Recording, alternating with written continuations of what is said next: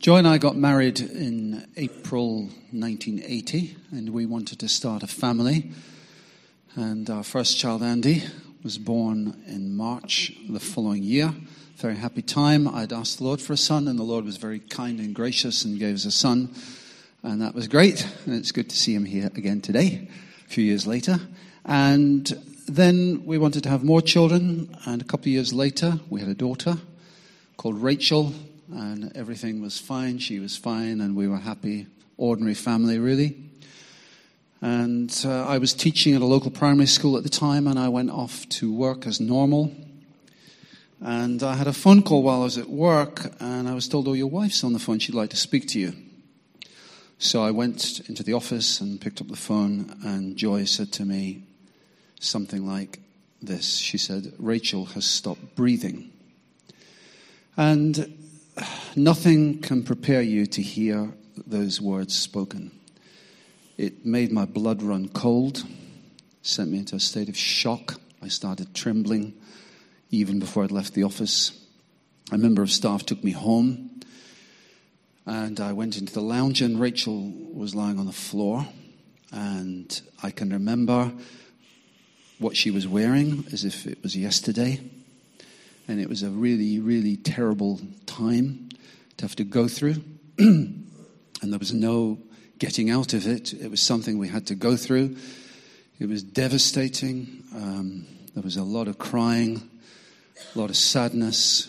Uh, we had the funeral to attend to. There was a, an investigation because it was a sudden death. And in the end, they said it was a cot death, which they now call a sudden infant death syndrome. And uh, I remember as well, the funeral was a terrible time to have to go through. The, the, seeing the white coffin, small white coffin, going up the aisle in the crematorium, it was just horrible. And then, of course, after the funeral, life has to, as it were, return to normal. People go about their business, but you're still dealing with the grief that you're feeling. And I also remember when I was in school, teaching and primary school, and there'd be an assembly, and some of the little girls would be reading a poem, and I would sit there thinking, I'll never hear my daughter ever read a poem. And the grief would just well up inside me, and I wanted to run out of the school hall and get as far away from there as possible, but of course I couldn't, because, you know, I was teaching there, and so I just sat there, and I don't know what I did, but I just sat there until the grief passed. And then even, so it wasn't just dealing with the grief, the immediate grief, it was dealing with the grief as the years went by. And on another occasion, before we moved into this building, up at Creswick School, I think it was, something happened in the meeting, I can't remember what it was, but it triggered something within me.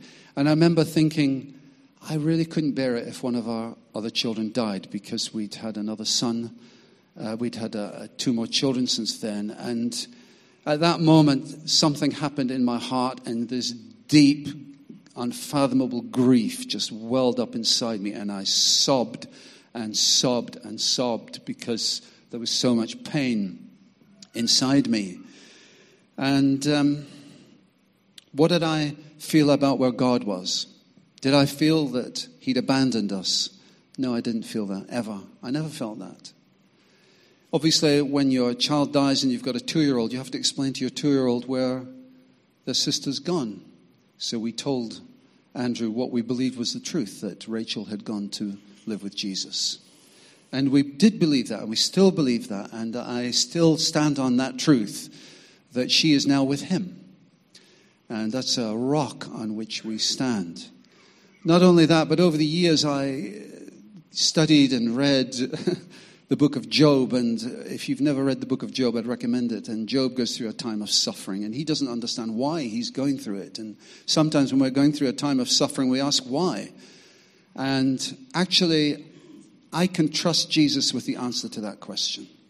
Why did that happen? I trust him with the answer.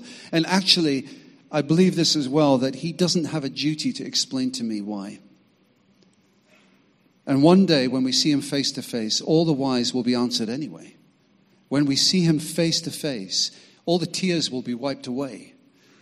Until that day, there will still be within me a sense of loss from time to time, there will still be within me a sense of grief, because it won't be until we see Jesus face to face that then all tears will be wiped away. But did God abandon us? No, he never did. Is he with us? Yes. Was he with us through that? Yes. Did it mean that we didn't mourn? No. Did it mean we escaped any of the mourning? No, it didn't. But underneath are the everlasting arms.